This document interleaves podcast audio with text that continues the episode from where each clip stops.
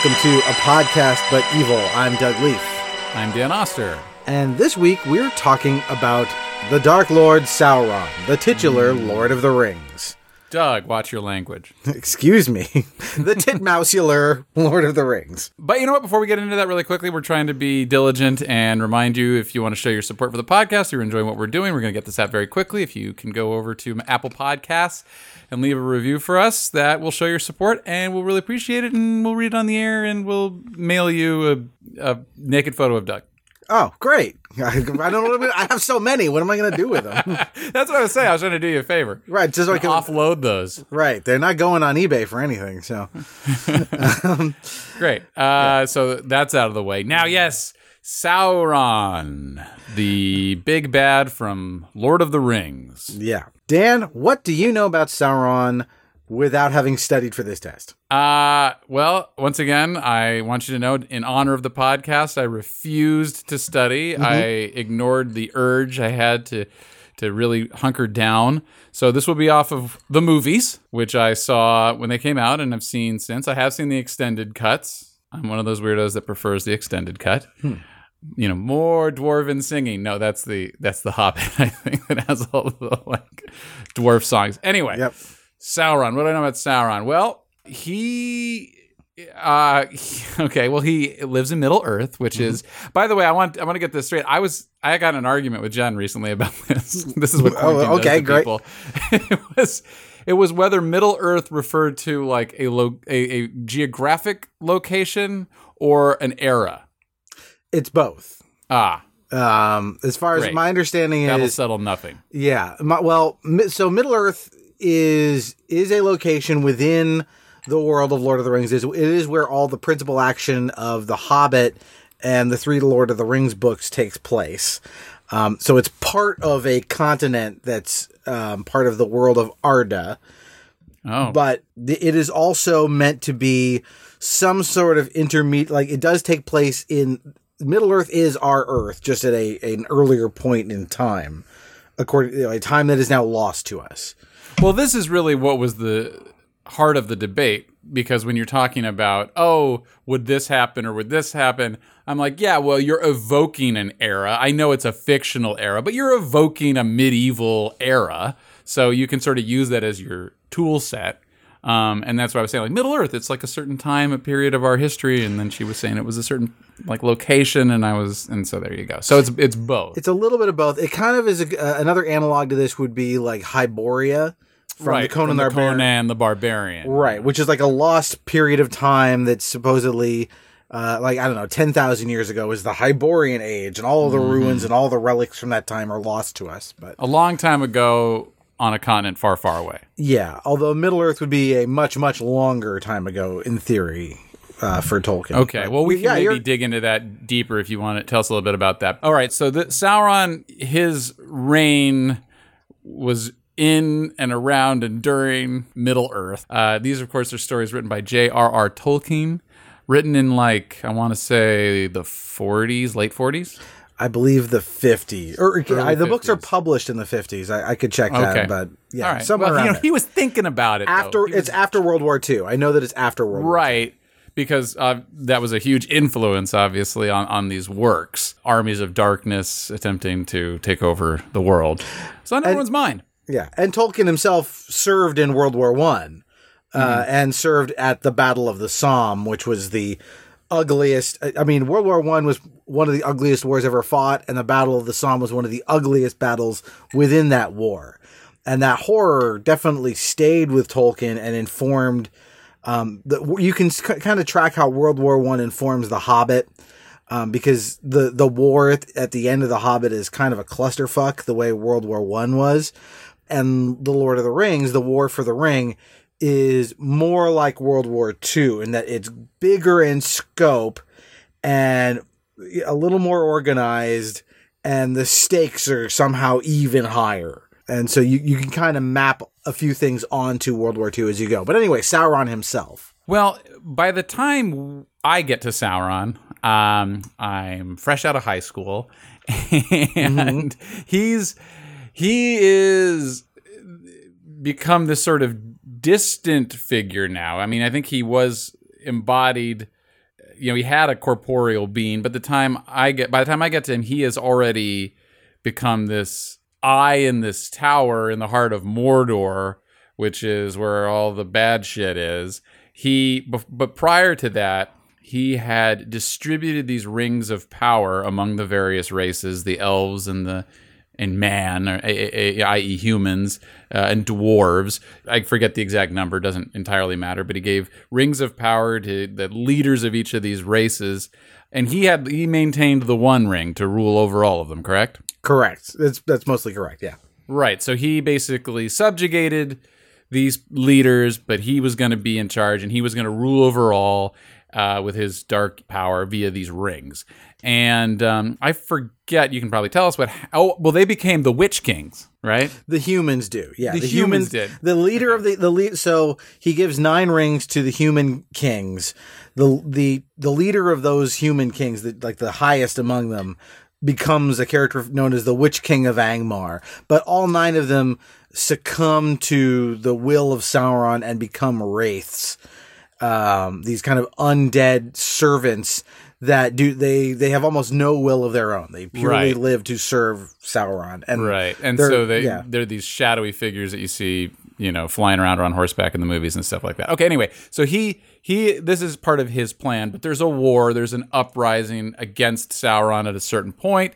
He is uh, defeated. He this is where he goes away for a while. Um, and and the ring of power is lost, right? critically it's cut off of his hand which is what causes him to die we should mention the the one ring the way the one ring gets its power is that sauron has essentially put his soul it's a horcrux he has put his soul and his power into this ring to like Right. amplify it but the weakness is yeah once it's cut off his hand he he basically goes with it into the void and then the ring falls into the hands of of Isildur, the human king who uh, cut it off of him. Yeah, this is like the uh, you know '78 Camaro. He's got in his garage and he's working on it every weekend. He really just puts himself into it, you know. And then, and then there's there's a battle and it gets There's a bitchin' picture of a Valkyrie like airbrushed onto it. yeah, right? it's, it's so sweet, you know. and anyone who beholds it, you know, is, is under his thrall. Mm-hmm. Uh, but the the ring is lost. Uh, the the human uh, who defeated him was Isildur. is Isildur. I'm I know I'm I'm butchering the pronunciation. But, uh, we're both going to butcher. Uh, yeah, uh, quick disclaimer for this episode: both of us are going to butcher a shit ton of these Tolkien s names, and uh, and I'm also I'm sure even when I try to get some of the the the finer details right, I'm gonna get a bunch of this stuff wrong. So nerds, you gotta chill a little bit. I'm doing my elves best. and those who identify as elves, we apologize. We're have- doing our best. I've seen all six Peter Jackson movies. I've seen the extended editions of the, of the Lord of the Rings ones. I've read the key books, but I, the the vast majority of the deep lore on Sauron comes from a book that Tolkien put out called the Silmarillion. And the Silmarillion, while the Lord of the Rings books and the Hobbits are novels, the Silmarillion reads more like an encyclopedia. Um, it's it's less of a story and more of a history. Um, so I've got I've done my, my Cliff's Notes research on it. I'll do my best to get the, the stuff heard across. but, people yeah. say that J.R.R. Tolkien came up with these stories as a place to put the languages that he invented. that's actually true. he was more interested in those languages because he was a linguist as well, correct? He was very interested in language. Yeah, as in Yeah. particular like uh, things like Old English. You know, the Mm-hmm. like if you read Beowulf in its original form. Uh, it's not like the English we speak today. So he was interested in that kind of stuff. And so he invented the Elvish and Dwarvish languages that you hear in the books. Which are complex and I suppose actual languages that that that function. Right. It's like Klingon. yeah, that's exactly like that. And we'll get you just as many ladies if you know how to speak it. exactly, exactly. Now we're on the same page. All right. So ring is lost. I should probably just move through it quickly because you have more detail than I ever will. But the ring is lost. It's uh, uh, found by uh, Smeagol.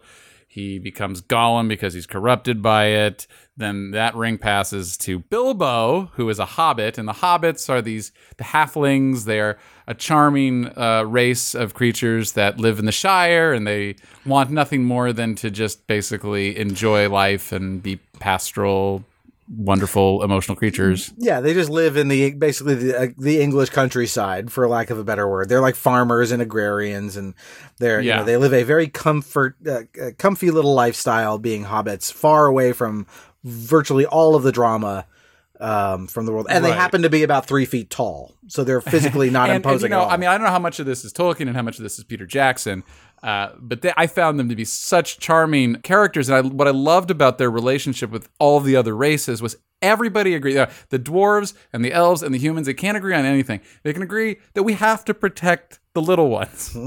You know what I mean? Like we, they need to be protected, and I just like I think that's so wonderful. They're such an analog for children, essentially these innocents. You know what I mean?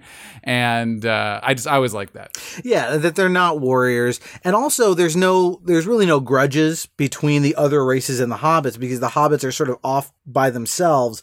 They interact with humans to some degree. They very rarely interact with any of the other races. They do, but but pretty infrequently to the point where there aren't these like like the or the the, the dwarves and the elves are always portrayed as having this like long running like you know awkward relationship at best they're not they're never they're not much at war with each other but they never trust each other they you know uh, it's an uneasy alliance at all times mm-hmm.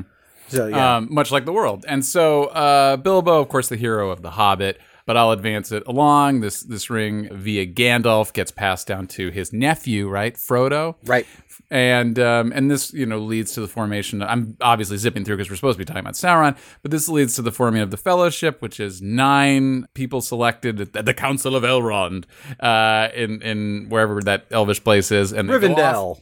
in Rivendell, Dale, Rivendell, and they No, not uh, Riverdale that's, that's Riverdale, Archie. yeah, yeah, and Jughead Jughead was there. sent forth Mr. Weatherbee. and you shall have my pointy hat Uh, anyway, a lot of questing, a lot of awesome stuff happens. Ultimately, uh, Sauron is uh, defeated because uh, Frodo. Spoiler alert: Frodo is able to cast the ring into the fires of Mount Doom, where the ring was, I believe, forged. Right. Uh, melts it down. Sauron. I'm sure Sauron's never really gone, but he's you know eliminated. And uh, and there you go. And there's about three more endings in that movie, but uh, basically that's it. And so Sauron, interestingly, occupies this space that like the devil seems to occupy a lot in story. You know, he's he's not or Cthulhu. I mean, he was the one I was thinking of a lot yeah because he's yeah, not super active in these stories. His presence is constantly felt, and everyone's aware of him. And he seems to be pulling the strings behind the scenes. But there's not like a scene where he's like, "You idiots." Yeah You fools! Get me that ring! Yeah, he is. So, yeah, you're right. He's- scarier. He is an influence um, more than a personage. Although compared to something, I like was worried you were going to say he was an influencer. Oh yeah. Uh, uh, hashtag one ring to rule them all. Um, anyway, all right. Sorry, yeah, no, you're right. He's he's he is behind the scenes, but he's more active than say Cthulhu is. Right? We, you know, we're aware of his influence and his. It's more concrete. Like he is building an army, and we get the sense that everyone's like, especially in the movie. They do a good job of kind of yes, he's in the background, but they show you his eye. You hear his voice from time to time. but it's really like hard to discern what he's even saying. You know, it's like it's Right. very shadowy and garbled. and sometimes it's not even in English; it's in uh, black speech. Ah, yes, the black speech. That's right. It's sort of the forbidden tongue. It's yeah, it's an Elvish dialect that is like more guttural and harsh sounding. It's what kind of the orcs speak. His uh, Right. his like ruined dark elves that serve him. It's like when Welsh people speak. With lots of like w- words that are like three Y's in a row and a bunch of D's. I was just trying to pick, who can I pick on that won't be upset. Anyway, yes. Uh, yeah, I, I I like the way that Sauron is portrayed in the movies because it's it's a nice balance. Because in the books, you still get that right. You still get that he is a proactive villain, although he is essentially in the Phantom Zone. Like he is his physical form is lost. He's in what what Tolkien refers to as the Void, um, and he is trying to regain a a more fulsome physical presence and he needs the ring to do that. And sort of like we talked about with um, the the ruby slippers in the Wizard of Oz, the ring is a MacGuffin that if he we can't let him get his hands on it. If he gets his hands on it, it's game over. Now, the MacGuffin is a term that I believe Alfred Hitchcock coined, which is uh, just like an object that sets a plot into motion. Right. Like so for Raiders of the Lost Ark, it's the Ark. But it could be the anything, right? It's the thing. Right. Although the One Ring here is a little more fleshed out than just that. And the One Ring is a great way to kind of bring Sauron to the forefront because of its effect on other characters. So Frodo is, is has been bequeathed it as an heirloom and he is carrying it and the story is constantly reminding you of one we're not entirely sh- you know you can't trust the ring you you don't know how much Sauron is actually able to see and hear via the ring we know that the ring is this corrupting force like nothing else, right? That like Gandalf, like Frodo at one point early on says like, well, Gandalf, you take the ring. And he's like, oh no, I can't. If you hand it to me, I would like to use it to do good and, and try and, you know, Yeah. help the cause, but through me, it will end up causing even, you know, more colossal harm in my very powerful Right. It would be like Gandalf, hold this pint of Cherry Garcia for me. And he's like, oh, no, I would, I would be terrible. I would be tempted. Yeah. Get it, eat it before I do, please. yeah. um, I can't. and you But, can, but then you get the sense that the uh, hobbits and Frodo, in particular, because of their innocence, are able to resist it more than the rest of us uh, compromised fuckos. they can and they can't. You know, I mean, one one of the interesting cases there is um, Deagol and Smeagol. So the ring is lost to Isildur. He's carrying it. He gets attacked, and in the fracas, the ring is lost and it falls into the River Anduin, where a thousand years later, a hobbit named Deagol, who is out just hanging out with his cousin Smeagol, picks it up. Now, Smeagol, they're river folk. But they're hobbits. So river folk are hobbits. Yeah, they're like a, a group of hobbits, a, a subgroup of hobbits. So Nerds, if you it. disagree, Doug will be hearing from you. Yeah, ex- exactly. I know. This is where I'm stepping out onto a, an empty air like Wiley Coyote. So he finds it. Um, he shows it to Smeagol. Smeagol is corrupted almost immediately because he kills Deagol to get it, and then sets off turning into Gollum. And it's not like Frodo who like carries the ring for about a year, I think, over the course of the quest, and Frodo finally succumbs to it as well at the bitter end. Yeah, but he had a year. I But he mean, that's made pretty it. Good. Like, so he- one guy he he got about five seconds, and the other guy did about a year. Right, and they're both hobbits. Frodo though. in particular is sort of well, yes, but I.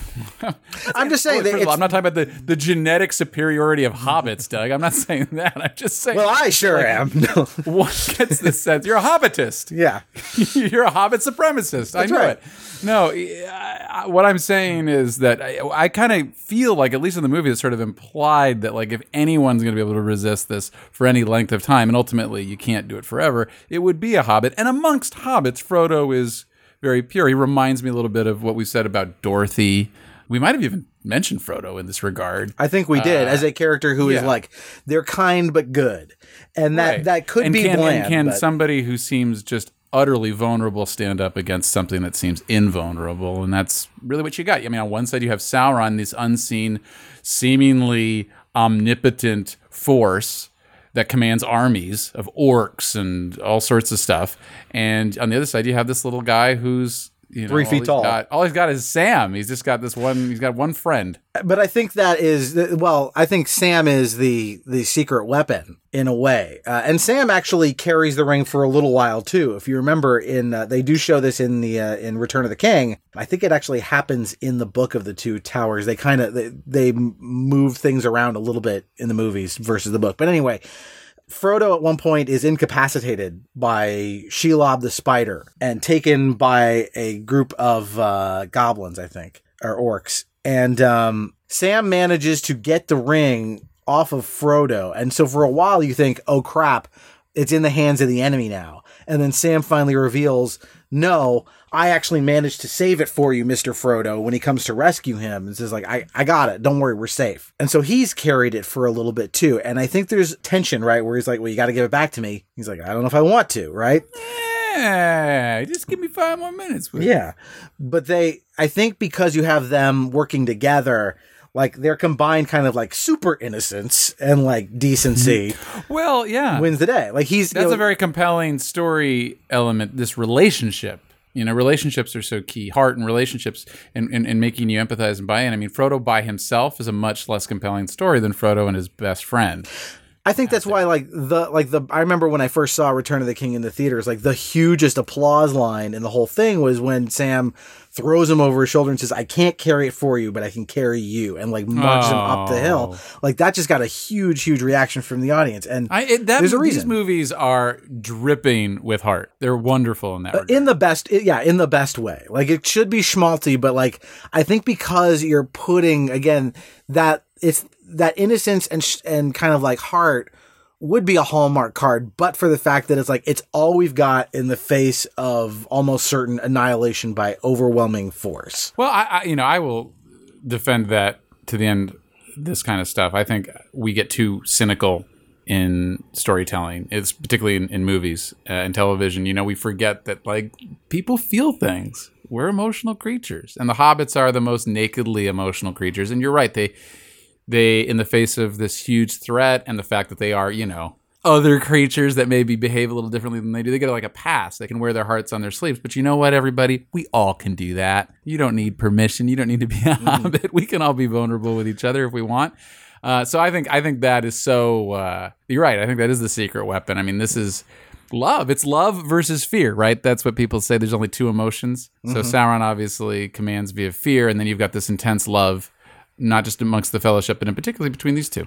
And it makes sense that it's the kind of thing that sauron doesn't factor into his you know his plan right? That you know it's like well I, I wouldn't have thought that anyone could resist the ring long enough to find a way to destroy it right? You know, this is where I get on my political soapbox because I think that, you know, I, in our politics, but in a lot of politics, there is a, there is a cynicism. People who don't believe that there is a, such a thing as virtue, you know, Or hope. or or hope, or justice, or love. Like these are that no, no, these are things that you claim you believe in in order to manipulate people. But uh, you know what, folks? None of that's real.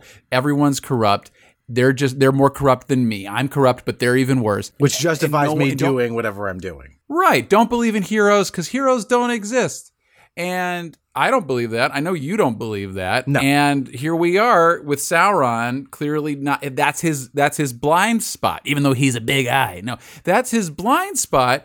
He can't even see that no he can't um and can't even conceive of it. yeah i think this is a good point to kind of work our way backward on the character Okay. and talk about kind of his origins because again uh, this stuff comes from the silmarillion but even tolkien said you know nothing nothing is evil at the start so sauron has a story as well of how uh, he he falls from grace and becomes who he ultimately becomes and this will sound pretty familiar to anyone who's read even a hint of uh, kind of Judeo Christian theology because Tolkien is working off of that playbook. He's working off of a lot of mythological playbooks that he, you know, th- this is a synthesis of I of have a lot of heard that this stuff. that Gandalf, you know, because he's from a race too, like a race of wizards, and they're kind of like angels almost. That's a great way to describe them. Yeah, so Gandalf and Sauron and all the wizards we meet in the story are uh, a race called Maiar. So you've got the ranking goes, you've got a being called Eru Iluvatar at the top. That's basically God. and he's the creator of everything in Middle Earth. Under Eru Iluvatar, he creates a race of beings called the Valar. And the Valar are like the highest order of angels. They're more like gods in that they kind of have like functions, you know, like the god of this, the god of that. So you have mm-hmm. Valar of different things. And then below the Valar are the Maiar, which is what Gandalf is. And there's like kind of a higher order of them and a lower order of them. And like, so Gandalf and Saruman, they're in the lowest order of these beings. Sauron is also a Maiar. He's in the higher strata. And Sauron. and by the way, not for the casual listeners, not to confuse Sauron with Saruman. Saruman is basically evil Gandalf who works for Sauron. Right. Well, again, didn't start out that way, right? He- Right. I'm just you know Cliff's Notes version. Yeah, yeah, right. He's yeah. Gandalf comes to him in the Lord of the Rings to seek his guidance, to f- only to find that he's already fallen to uh, Right. Sauron. And interestingly, when we can, well, we'll spend some time about Sauron later. We'll put some uh, a pin in that because I think we'll need to talk about the key figures that are sort of under his sway. So Sauron is not the first Dark Lord of Middle Earth. The first Dark Lord is a guy named Melkor. and he is the Valar who, kind of like Satan in the Christian version of the Bible, decides, I'm done. I'm going to go my own way. I'm going to rebel. And who's coming with me? And he corrupts a Maiar whose name is Myron, or M A I R O N. Oh no, Myron. Myron's like, I'll come with you. Yeah. And it's like, no, Myron, it's fine. I, who else? yeah. I'm gonna use my twenty-sided die. So Myron and Herschel Slenderman. Power. um, Sorry. no, uh, so that that is Sauron. Sauron. So Myron. Oh. Uh, Myron is a, a word that means like the uh, the admired. And when he eventually falls to become Sauron, Sauron Oh, a means new, like it's a new name. it's like the abhorred is what that means. Oh, you know, So- it's interesting. I heard that um, I think it's Satan means like the opposer or something. It's like if you go back and you look at the root. Yeah, it's uh, well to kind of jump ship to Satan for a second. In, in like Judaism, Satan is a figure. He's not the devil. He's not like the opposing force to God. What he is is he's the guy that when he, he's an angel and his function is when you go to heaven. There's like, uh, you know, they have to evaluate you to see if you're worthy to go Oh, in. he's the uh, he's prosecution. the he's the prosecution. Yeah. So he's not really a bad guy. His job is just to sort of make you know, kind of test you and see if you're, Oh, you're worthy. so many names. Ah. Oh, We're coming oh, out. Charlie. Guns You're blazing. Going to hell, Charlie. Oh. Ah, ooh, ah. And Sauron, I just love that idea being like, you know, Sauron, I knew you when your name was Myron. All right, so don't. Myron Rosenblatt. My name is Sauron now. Very Uh, powerful. So uh, Sauron, before he falls, his job is working for a Valar named Aule the Smith. And Ah. so this is where he would later learns. be immortalized in the song "Werewolves of London." yes. Aule. Where Took me a second to put it together, but I, I got there. um, so can uh, I derail you? That's the name of the game. Sorry. yeah. So no, he's the um. So he's the smith, right? He is a um.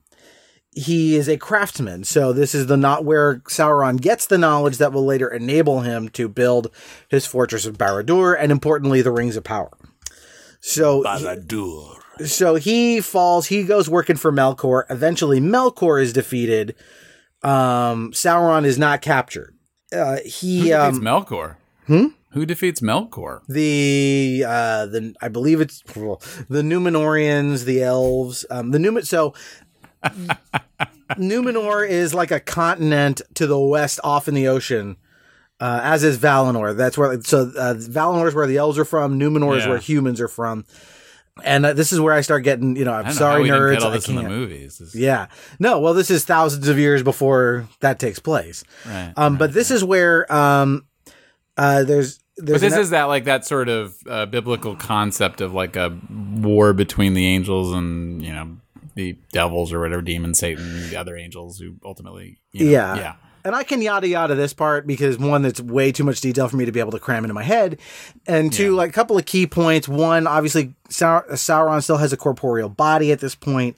He is stripped, though. Uh, Eru Iluvatar sinks Numenor into the ocean at one point. Um, because it's become too corrupt. The Numenoreans who survive are the decent ones. They come to Middle Earth and they are the progenitors of the line of like humans and kings that we know today. And so, like Aragorn, who eventually becomes king at the end of the movies, is a descendant of Numenor. Like he, that's what in his bloodline is what entitles him to that, that hello royalty. Numenor Yes, as is, Um, so as is customary got- to say to uh, Gondorian royalty when they appear. Hello, Numenor.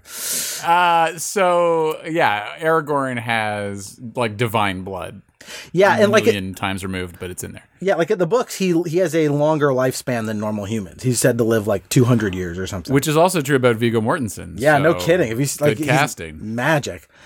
Uh, So in that, uh, so one, uh, so it's sunk. It's again kind of a, a a nod to like the Atlantis myth. Um, but at that point, Sauron is stripped of a shape shifting ability that he had. So at one point, he can turn into a werewolf. He can turn into a vampire. He can he can look. like it's really time to go to sleep I know. he can turn into a werewolf he can turn into a vampire He can't. Isn't that cool? Um, so he can, yeah. So he can do all this stuff. He's now like stuck in his like. You, I'm sorry. Did you say he could turn into a vampire? Mm-hmm. Or did Yeah. I say that? Uh, no, no, I said it. Um, and I read it. I, I, I read it on a goddamn wiki, so you know it's true. Um, but I- yeah, I, I don't know. Again, I haven't read this. I could turn into a vampire. I just need to get bitten by one. All right. Right. Anyway, but he has some shape shifting ability. That's Right, I'm and sure there's a yeah. type of creature that's like a vampire that he could shapeshift into. But it is important that he has that ability um, because he appears at one point when he's trying to get the elves to take the Ring of Powers, uh, Rings of Power, not the Ring of Powers. The ring of powers booth. Powers Boothe. um, um, he appears to them in like this form as um, uh, Annatar, I think is the name, uh, the gift giver or something. He appears as an elf, like you know this Oh. good looking like uh, salesman to get them to try and take it, which he does. He succeeds in getting them to take the ring. Oh, so interesting. So he then- tricks the elves. They need to be coaxed into it. he tricks. I mean, yeah, he tricks all of them, you know, into taking it. The the men, the elves. The, the the interesting part is, I thought that he subjugates all of the races, like you said at the beginning. It turns out it's only men because men are weak. Um, the elves. Am I right, Ladies? Mm-hmm. You know what I'm talking about. Anyway, Uh, no, the so the elves catch on to what Sauron is doing, and they take off the rings before anything bad happens. The dwarves, Oh. The dwarves are kind of dense, I guess, and they don't really give a shit. So it doesn't yeah. work. Can we pause for a second and just talk about the races, kind of in their general vibe? Mm-hmm. So you know, humans. Yeah, humans. We know humans. We are them. Yep. So then you've got Man in the mirror. Tracks, by the way, easily corrupted, and yeah, that Mm-hmm. sounds about right. but capable uh, of nobility too. Yeah, there's yeah. Every once in a while we do something right, but it's by accident. And then uh, the elves. What's their? They're certain because they they're like immortal. They are, They, yeah, they're not uh, unkillable, but they are. So they're immortal. Um, they are. They have some magic ability. They're like kind of keyed into that. Um, they are from this far off land to the west called Valinor, across the sea, and then they they're re- they reference that in the movies that they are their time on Middle Earth is coming to an end. Right, they're, going they're on their way back to Valinor. Right, they're leaving. So you get characters like Elrond and Galadriel, um, who are very, very, very, very old and bore witness to some of these events, which are ancient history by the time we catch up with Bilbo and Frodo. But they they are important in that respect because they carry that knowledge with them, and they're able to act as these conduits for exposition and important information that our heroes need to complete their quest. So that's what the elves have: exposition. That's their power. And pointy Great. ears. and pointy ears, and they're very tall and blonde. Uh, and then you got uh, the dwarves, and the dwarves are they're definitely like on the other end of the spectrum, as sort of these kind of earthy characters. They're miners for one thing, with an Yeah. E, not an O. They live under Totally cool if you want to take them home. Yeah. But uh, they, yeah. What's the deal with the dwarves? They, they, yeah, they, they are. That's exactly it. They, they kind of keep to themselves because they live. They literally live underground most of the time. They are, you know, kind of noble but kind of rowdy, warlike creatures. Like they're they're most like something like Vikings. Like they kind of ah, yeah. they kind of map onto like Vikings, but like from caves instead of seafaring people. there you go. And the lady dwarves, which you don't see in the movies, have beards. I don't know if that's true or not, but I, I, I, think- bet heard that do. was true. I heard that was true. I think there's a joke where they they say that in the movies, and then Well, Aragorn place- goes, yeah. you know, it's the beards or yeah. whatever. But but I think it's actually a reference to a real thing. Oh, okay. Uh, now maybe maybe uh, maybe it was something I heard on a playground. It's not true, but I, had heard that. Uh, yeah, which is Lighter, stereotype. fairer, softer beards. Right. Yes, I know exactly. Oh my God, we're gonna get canceled. Yeah, and then the other race races that matter are the dark, scary ones, which are the the goblins, the orcs, the Uruk-hai. Which are Um, a hybrid, right? Yeah, they're like an orc goblin hybrid, but basically they are they are descendants of elves who were corrupted by Ah, Sauron. That's a So there's a little bit of this drop like, off. They're like out for revenge, kind of, for being ruined and something. Anyway, just wanted to get all those uh, straight. So where Those are- where did I where did I leave you with the was this the he still has a corporeal body at this point? Yeah, no, I think we kind of got what we needed to get out of the backstory, which is that he, you know, he is his deal is that he is, uh, you know, even when he was good, his he was focused on perfection and order, and you can see where you know that carries through. Uh-oh. And like I realize I have a lot in common with this guy. so, like Melkor. Melkor wants to, um, you know, just kind of destroy Middle Earth, just to conquer it. Sauron is a little different in that his beat is more about controlling the will of the people of Middle Earth. It's like he doesn't trust them to self govern. He wants to be in control. Wow, And- he's like the ultimate mansplainer. Kind of. You know, Um, this is how you should be doing it, my way. Yeah, and if you're not going to do it, I'm just going to use a magic ring to literally like take over your brain. Uh, well, you know, look, this is very much influenced by fascism and the whole concept behind it, right? Order. Well, that's Control. the and that's the that goes right into the poem, right? One ring to rule them all, one ring to find them. It's, everything about Sauron is like one above all else, right? Yeah, me, And- me, me. and he's defeated by a multiracial fellowship. Right, he is. It's the. It's the. it's literally the. It's know, multiracial, but it's also pretty white. But yeah, Well- at least in the movies. yeah, there's Technically, skin yes. tone, sure, but like heights and pointy Yeah, a ears. couple and of them were were kind of tan, I guess. Yeah. uh, yeah. So, it- but that is a very important part of it, right? It's a you know it is an alliance of different people coming together that ultimately manage to give. Really, their only goal at the end is just to keep Sauron occupied enough to give Frodo and Sam a chance, who they don't even know if they're alive. Give them a chance to get the ring to Mount Doom and, and destroy it. Uh, I just want to say really quickly because I don't know if I'm going to get another shot at this. You're talking about the the multiracial uh, composition of the Fellowship. You know, there is a great character that you. I assume you've read the books. Is that correct? I have read. It's been a while, Yeah. but I have read them. It's been a while, and I know what I get in the movies is is stuff that's sort of been maybe beefed up or or, or altered in some way. Uh, though the spirit, I think, has been pretty honored. I know Arwen is kind of made into a bigger figure. This is the uh, Liv Tyler elf, but Eowyn from Rohan, right? Right. she's legitimately pretty cool uh, in the books because she does have that moment where she defeats the you know the Witch King, and the Witch King is like, "No man can defeat me," or something like that, and she fucking runs a sword through his head and kills him. And he's like, "I am no man." She like throws off her helmet. It's like such a cool moment, and I think that's actually in the books. I, it's been too long since I've read them to remember that. Well, but it's I in think the cartoon adaptation, So it's and it's pro- in the and it's in the live action. So Well, then that's like all the evidence you need. That's all I've got. But I was Yeah. just going to say, you know, while these are older works, uh, and, and and and certainly you know male centric in a lot of ways, she's a legitimately cool character and, and gets a really great moment right there. You know, Yeah, um, she is a great character, and I think also in that what's cool about her is that they should do a good job of portraying this in the movie, and that she loves Aragorn. Aragorn is already basically betrothed to Arwen, so he can't give her back. He he can't reciprocate those feelings, but she's willing to go be a hero anyway. And I think that there's Yeah. a there's a lot of that in in the story that again we sort of talk about resonates about the the hero side of this is that you know it's like these people are probably going to fail. Uh, there's you know no, there's seemingly no hope, but they're gonna do it anyway. You know, Frodo's gonna carry. He shouldn't be asked to carry this ring, but he's gonna do it.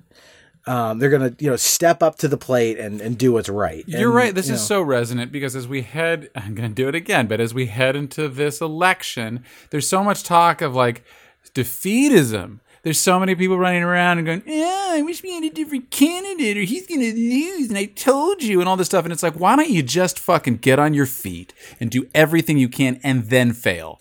I can imagine there were people running around being like, "Oh God, they sent Frodo, not Bernie Sanders." No, no I mean, like- they're they're closer, I think, than you than you realize. Bilbo Sanders should have gone. no, but I mean, really, it's like this defeatism, right? Versus, hey, in the face of impossible odds, it doesn't matter, right? It matters that you do what's right Yeah. and you stand up. And if you fail anyway, at least you can say you tried.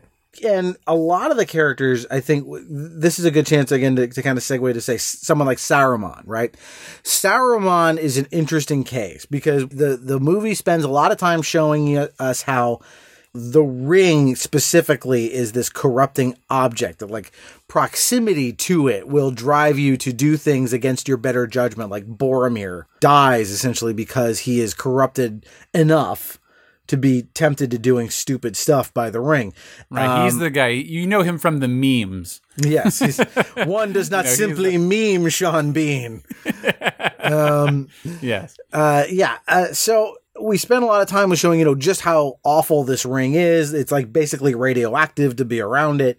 Saruman never comes within a thousand miles of the ring, and he falls to Sauron. And it's it, and the reason is really just he doesn't need this external force to take him down. What makes Saruman side with Sauron is ultimately this like, well, you know, if I can't beat him, join him. Right? Right. I, I can't, you know, Sauron, he is, you know, they, they, I think they dramatize this in the, in the Peter Jackson Hobbit movies or in the extended editions of those.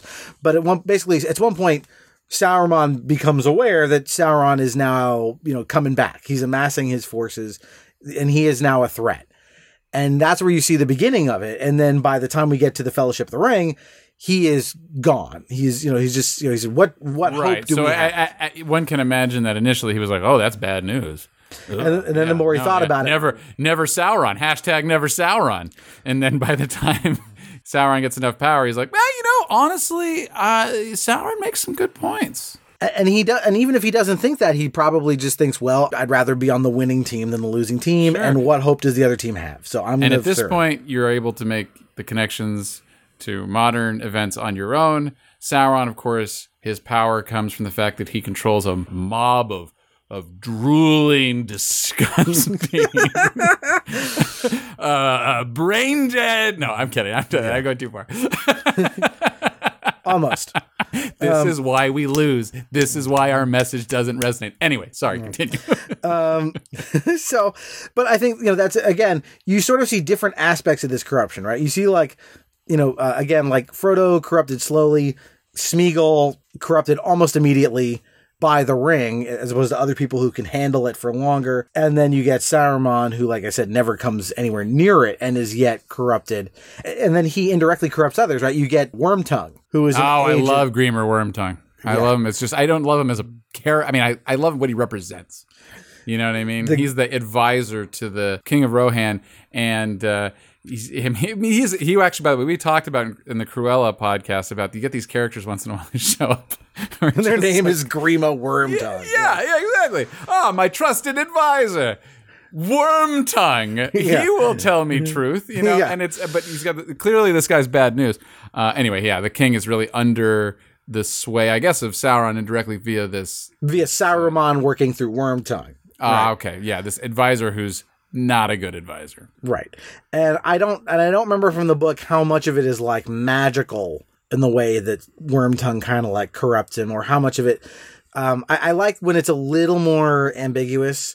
Like hmm. again, like is the ring corrupting because it's literally you know working it, a, a an evil magic upon the people that are wearing it or near it, or Right. is it just that the ring is corrupting people without that magic? It's just their their own greed is just coming alive. Well, you know, I think Um, the Lord of the Rings movies at the very least, and I think the books as well, from what I understand. I also listen to some of the BBC radio uh, adaptation, uh, but it fits in that nice middle space of like, it's not, you know, it's not the Harry Potter magic can do anything space, right? There's limitations on it. And then, of course, it still exists in a world where, like, yeah, just plain old human frailty comes into play. So I, I know what you mean, though. In the movie, it's really implied that there's this like magical spell almost cast over the king because as soon as Grima is kicked to the curb, he like it, the color comes back in his face and like the cobwebs disappear from his beard and stuff. So Right. it is very magical in the movie. Still pretty cool. Oh, it's cool. anyway. Yeah. Yeah, Um, I know what you mean. I mean, like that's obviously more symbolic of a real thing. Yeah, I mean, the, a lot of what makes this tick, I think, is is that kind of question about like, well, does it corrupt you more if you're already weak? Is it again? Is it bringing out these things that are in you? Now, there's obviously some power to it, right? It, it keeps Gollum alive for you know he's a, he's like 500 years old, you know, way at past his expiration date, and he is transformed physically into this creature. You know, uh, but he we went sh- from Smeagol to Gollum, Right. known for That's- the guttural sound he makes. right. That's where his name comes from, right? Gollum. you all right there, Doug? Yeah. Uh, I'm actually, you know, you, you surprised we have not Gollum done. needs uh, an antibody test.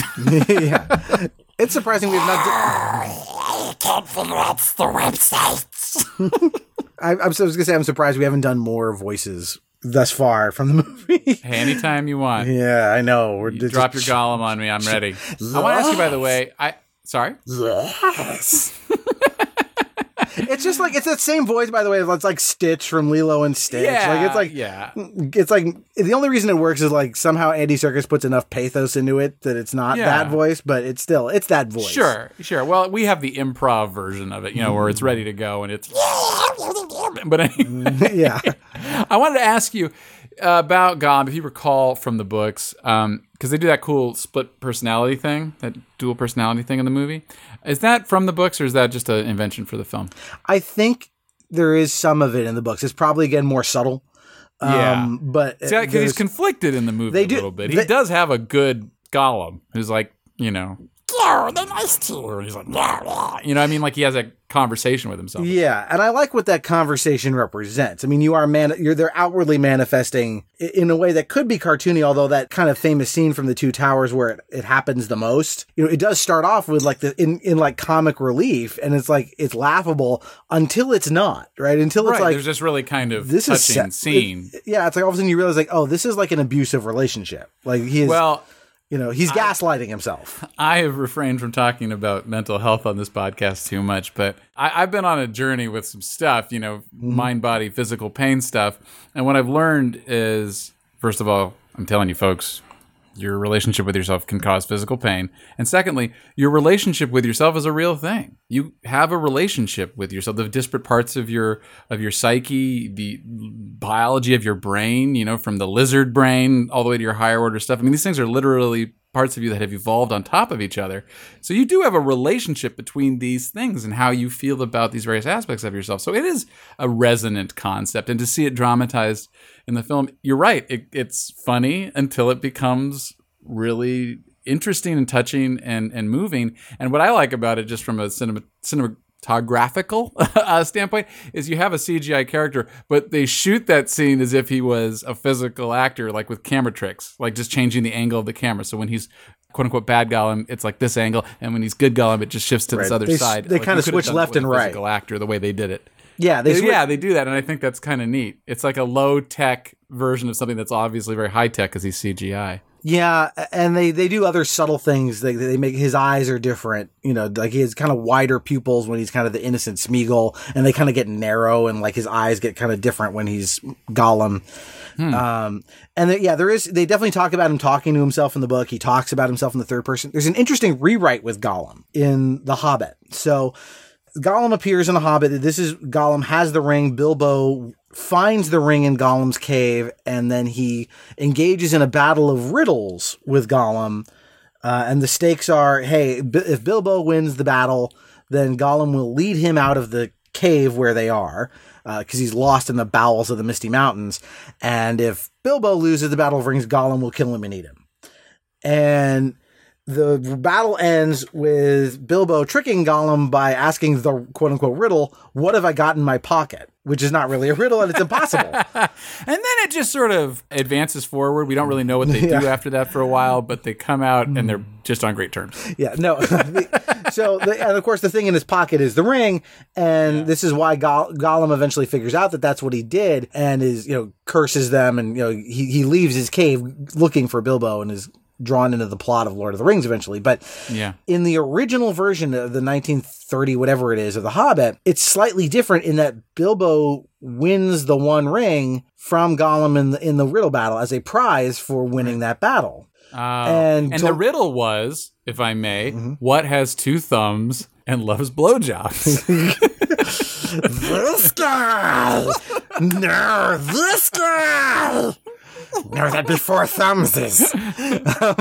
so um so yeah tolkien had to go back and rewrite that because it's very clear the way gollum is written in lord of the rings. Like he would never give it up willingly. Ever ever but of course he obviously had not conceived of the one ring as being what it was. It was just a magic ring for as a plot device in um in the hobbit. So just a factoid there about the rewrite but Gollum is is another character who's sort of in a way the voice of Sauron. You know, he is an an unwitting agent of Sauron. But again, critically, he's the undoing, right? That by the end, Gollum is uh, part, uh, accompanies Frodo and Sam through part of the journey.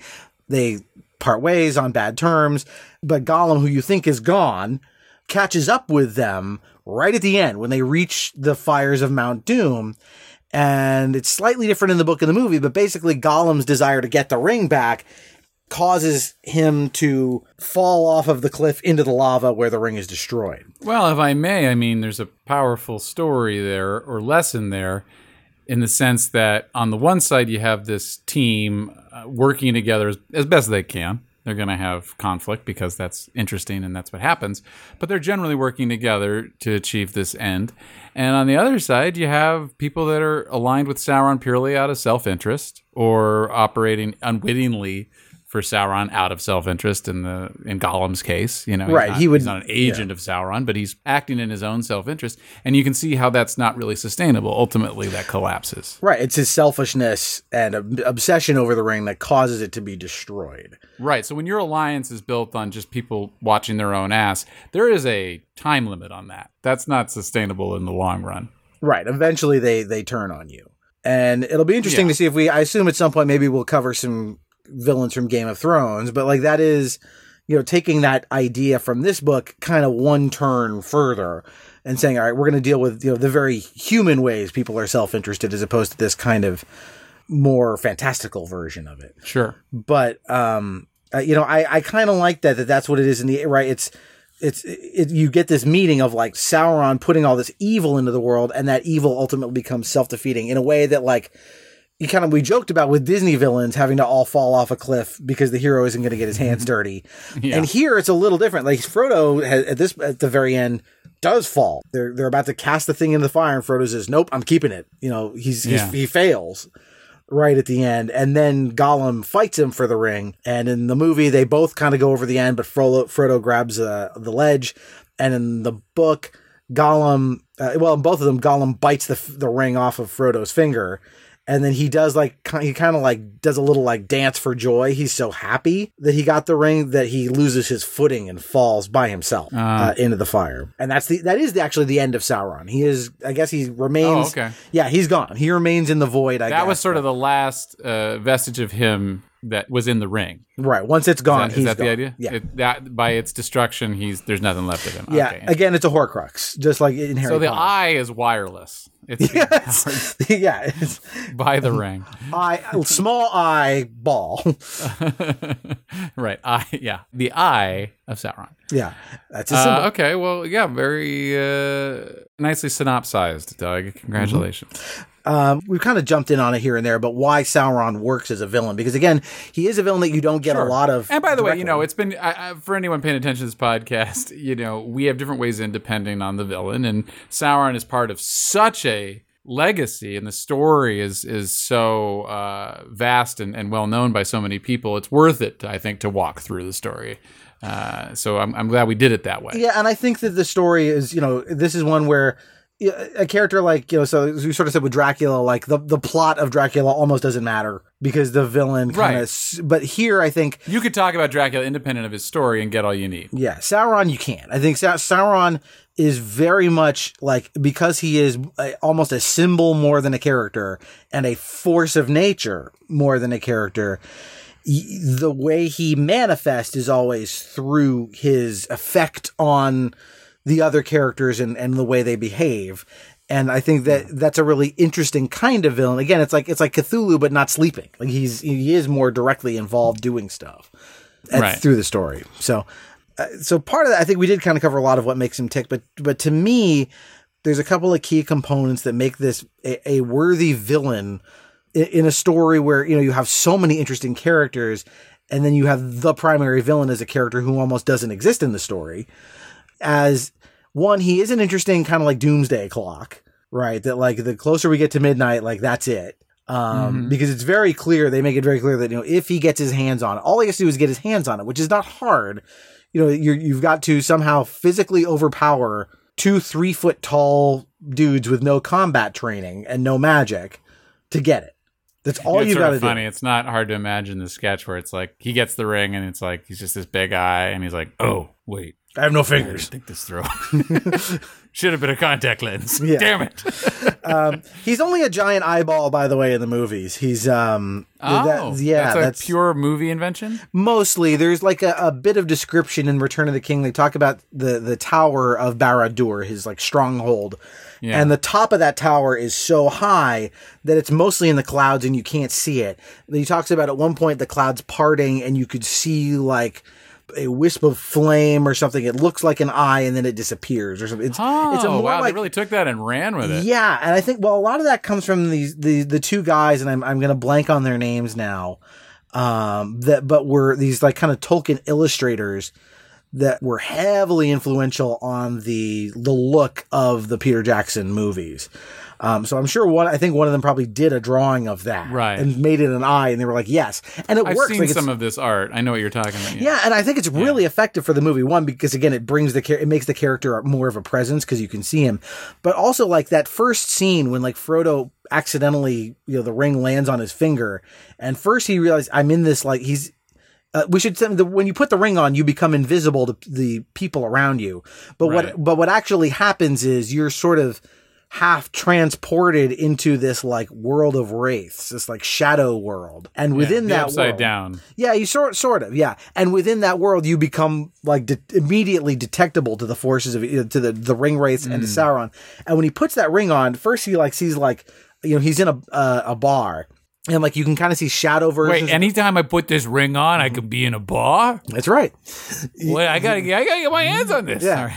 Well, he puts it on, and like the people disappear. You know, they're kind of like shadows, and they disappear. And slowly, like he kind of turns to look to the left, and like beyond the people, now there's this enormous, like you know, flaming eyeball, and it's like I think it's appropriately Yeah, right scary. him. Yeah, like it's like, and he's and he literally says like one of the few lines that Sauron actually has in the movie. He says like, "I see you," and Yeah. it's not like I, hey, there you are. It's like I see into you.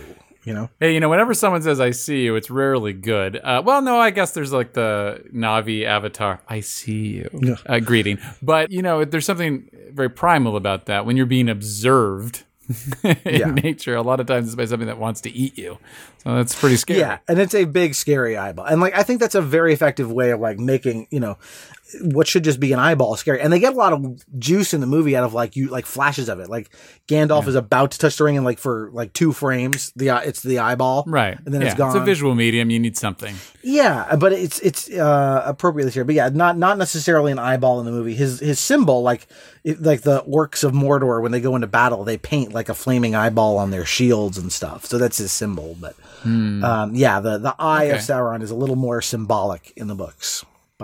Anyway, Lot of good choices made in that adaptation. I'm just saying. tons of them. Some Yeah. really smart editing and, and production design. All right, so uh, yeah, Doug, why is what does Sauron represent to you? uh, it's sort of like we talked about, right? It's despair. It's it's the it, defeatism, and e- every everybody, you know, it's like very few people they, they are told this ring is powerful, but really it's not. It doesn't seem to give the wearer much power other than you know temporary invisibility while they wear it. Because of that, like there's this great temptation associated with it, and I love that like the second you put it on, the second you're close to it, that temptation kind of turns you into someone you're not. Like it, it, it erodes your, your soul in a way that we've talked about before. Like it's the loss of, of will, right? It's the loss of self. You're giving yourself over to Sauron, but you're not even aware you're doing it, right? It's a slower process and it's all based on this idea of like, we can't win. All I can do is take some temporary power for myself and maybe carve out some place to reign in hell rather than serve. Well, this is very much like the Nazis, right? Because you had the genuine true believers who couldn't be particularly bright. And then you had the opportunists, the people that said, look, this is what's happening and we're not going to stop it. So I might as well just go along with it uh, Right. because what else am I going to do? yeah, Uh, and so you can see that influence very much in this work. I, I think that's a good point, though. I, I, I, you know, either it's about opportunism. Well, it's actually not either or because defeatism is at the heart of both of it, right?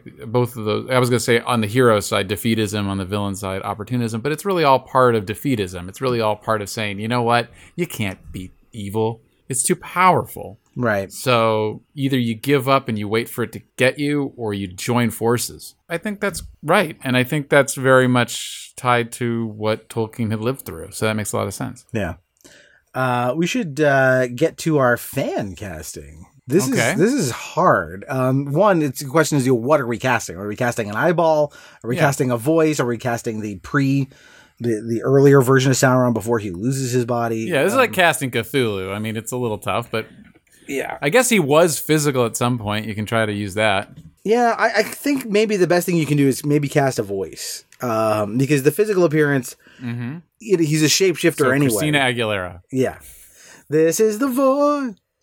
um, yeah, I don't know. I think you need kind of a a, a a gravelly voice, a bass voice, but not like it can't be like Vin Diesel, or because he's going to sound like you know a meathead. Groot. I am Sauron. So I don't know. I, I, I they did they used Benedict Cumberbatch for the Hobbit movies when they had him uh, voiced. Oh, they had more Sa- more Sauron in that. a little bit, yeah, a little bit. So Benedict Cumberbatch also voices Smaug the dragon in that as Right. well. So they just said this guy's got an amazing you know, voice. So Yeah, it's like, well, we got Benedict for the day. Uh, Mhm. Yeah, you want to read for Sauron too, as long as you're here. Yep.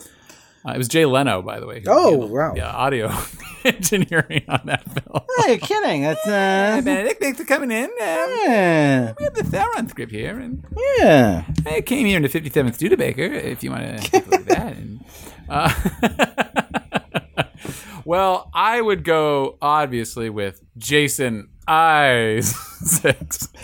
That's pretty good, actually. He does have the, the voice for that. I was saying it just as a joke, really, off of the eye thing, but I I know I think that's the right answer. Um, he, he actually like when you see depictions of uh, what Sauron looks like. They've done some like uh, Lord of the Rings Yeah. uh, video games, for example, that take place in the Peter Jackson world, and their version of Sauron. When you see him in flashbacks and stuff, to make the like prettied up version, right? The Yeah. Sauron the Deceiver looks sort of Jason Isaacsy, or like a little like Lucius Malfoy or something, you know? which Maybe. is Jason Isaacs. That's what I'm That's what I'm Yeah, oh, okay, all right. Just making sure. I'm agreeing with you. Uh, yeah, all right. Well, it's a tough casting, obviously, for an ethereal uh, evil. Uh, I do want to make sure we touch on the alignment. Oh yeah, this is harder than it looks. Would you would you go with chaotic or neutral for, for him, Actually, I was thinking he's in mellow. or lawful? I think he's somewhere between. He's like a mix of lawful and chaotic, right? Where like, Whoa, interesting. Skips Yeah. the middle. Uh, yeah, he kind of skips the middle because he's. I mean, yes, he's self-interested, but I don't think that's the guiding principle. Although self-interest is kind of his thing that he pollutes out to the rest of Middle Earth. Yeah, He he's definitely falls in that like Darth Vader category of like he's trying to impose his will on everyone. Like he is trying Right. to conquer or Hitler. Yeah, or he yeah. So there's the lawful side, but the chaotic side kind of comes in in that like, but he is there to like you know impose misery, right? It's not just an evil like an you know I, evil is a side effect of me trying to control everything. It's like no, I want to control everything so I can be sadistic to you.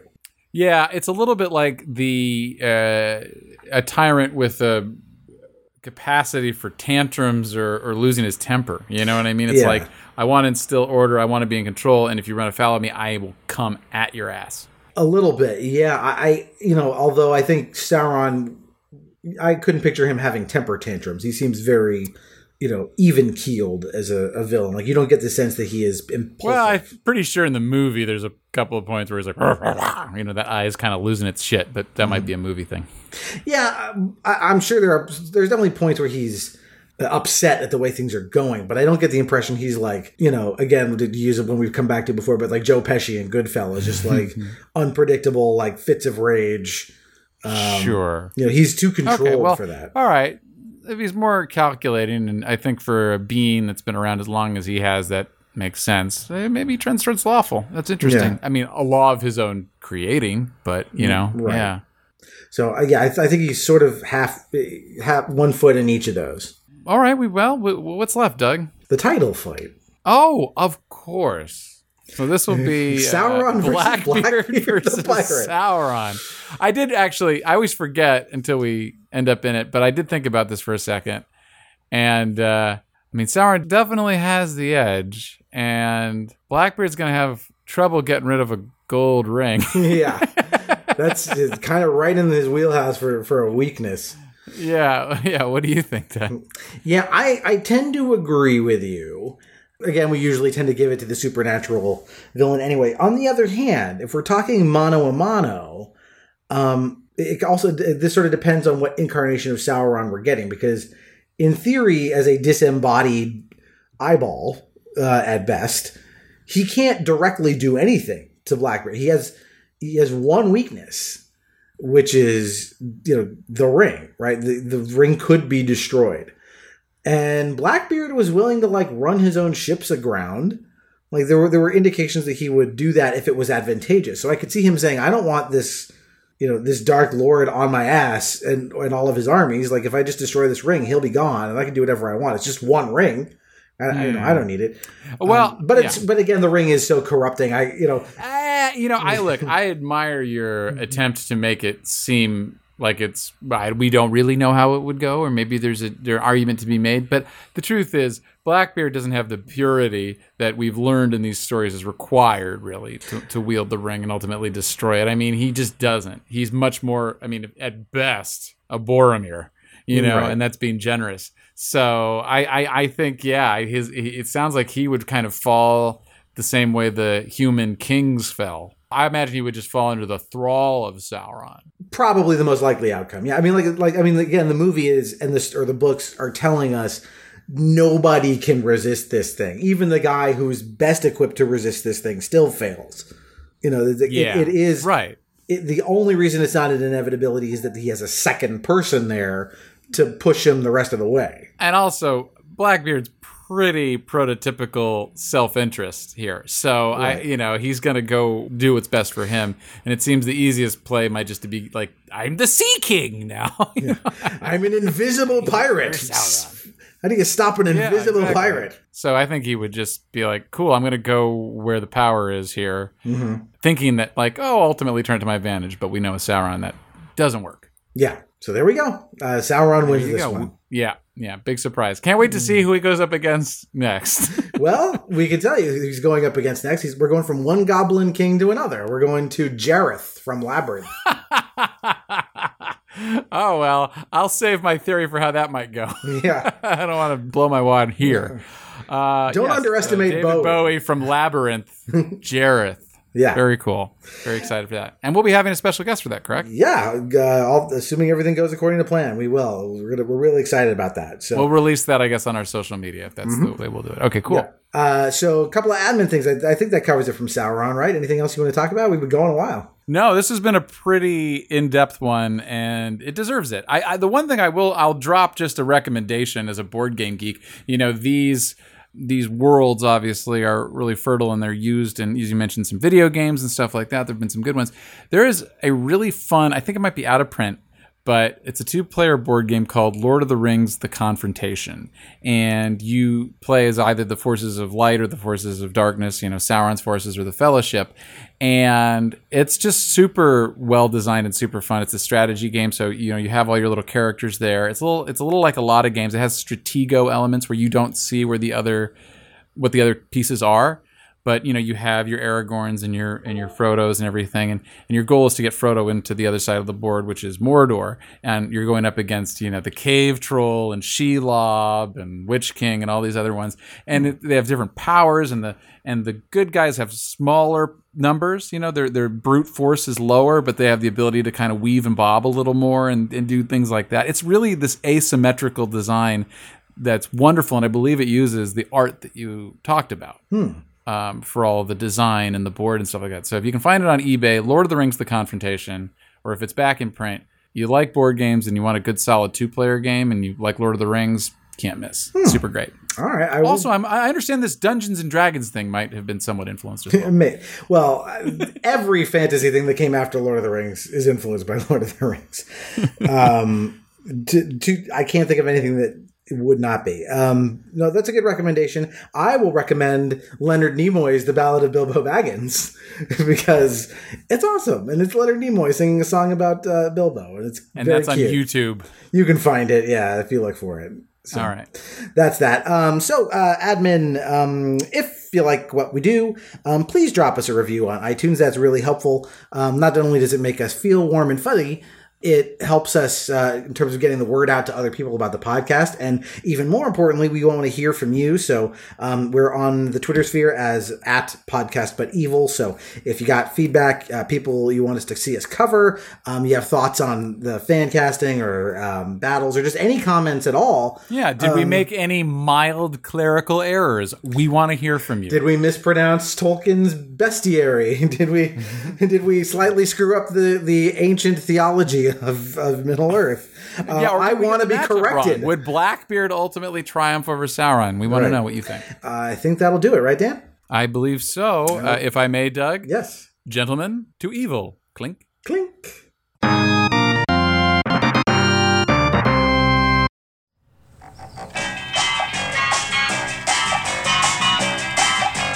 In the middle of the earth, in the land of Shire lives a brave little hobbit whom we all admire. With his long wooden pipe, fuzzy woolly toes, he lives in a hobbit hole and everybody knows him. Bilbo, Bilbo Baggins, he's only three feet tall.